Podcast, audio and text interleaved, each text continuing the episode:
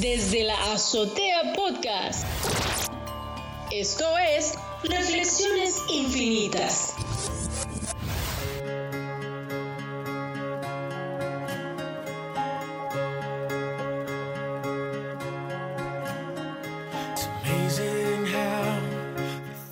...90 segundos es la reflexión del día de la fecha.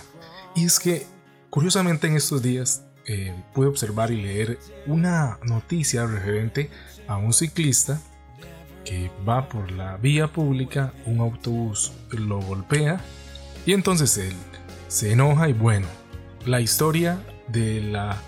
Eh, lo que ocurre después, la historia se desenvuelve en un drama pues fuerte y violento. El ciclista toma por su cuenta, por su mano, la eh, una respuesta en la que comienza a tratar de destruir eh, la unidad de transporte público y, rompe ventanas, rompe, bueno, varias partes de este autobús.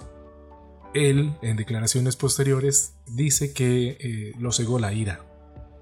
Y es que, como dice el autor Wayne Dyer, dice que la ira es una elección y es un hábito es una reacción aprendida ante la frustración y a resultas de la cual uno se comporta como preferiría no hacerlo. De hecho, él apunta que la ira profunda es una forma de locura. Se es loco cuando no se puede controlar el propio comportamiento, nos dice este autor. Creo que es curioso que estos fenómenos ocurran y bueno, que eh, ocurran cada vez más eh, seguido y que quede cada vez más documentado, que yo creo que es lo que marca, eh, no sé, o lo que ayuda la, la tecnología a hacer, que quede registrado, que quede expuesto, porque siempre ha habido ira. Lo que pasa es que ahora se documenta, lo que pasa es que ahora se hace viral.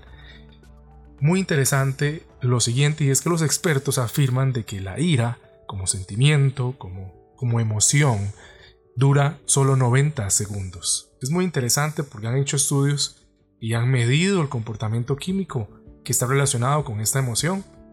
Esto nos apunta a algo y quiero cerrar con esto la reflexión del día de la fecha. Y es que la próxima vez que nos veamos inmersos en algo que nos provoque ira, dicen los expertos eh, actuales que estudian este fenómeno que no deberíamos de contar hasta 10 como nos han enseñado siempre, sino que esa cuenta debe ir hasta 90, inclusive hasta 100, porque se demuestra que después de este tiempo ya hemos vuelto a nuestros cabales, ya hemos vuelto en sí.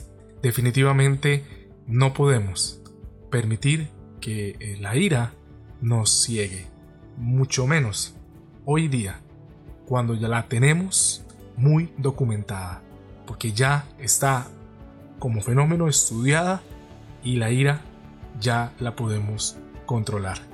No cuente hasta 10, cuente hasta 90. Por ahí resulta. Eh, lo importante no es si resulta o no.